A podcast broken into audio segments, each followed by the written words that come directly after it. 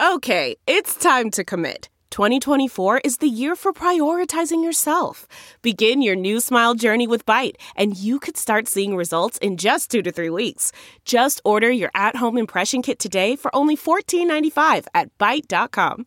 Byte Clear aligners are doctor directed and delivered to your door. Treatment costs thousands less than braces. Plus, they offer financing options, accept eligible insurance, and you can pay with your HSA FSA.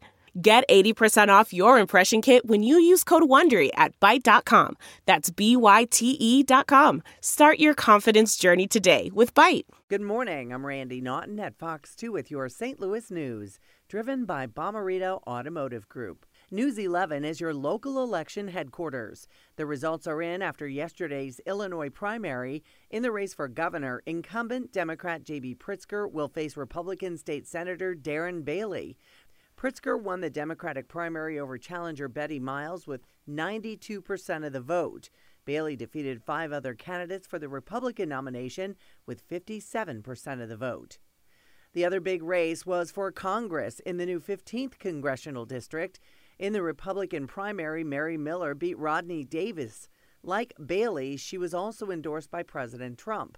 Miller will face Democrat Paul Lang in the general election in November. From the Fox 2 Weather Department, a nice morning to start on this Wednesday, but hotter weather is on the way. After two days of mild temperatures, we creep back up into the 90s today.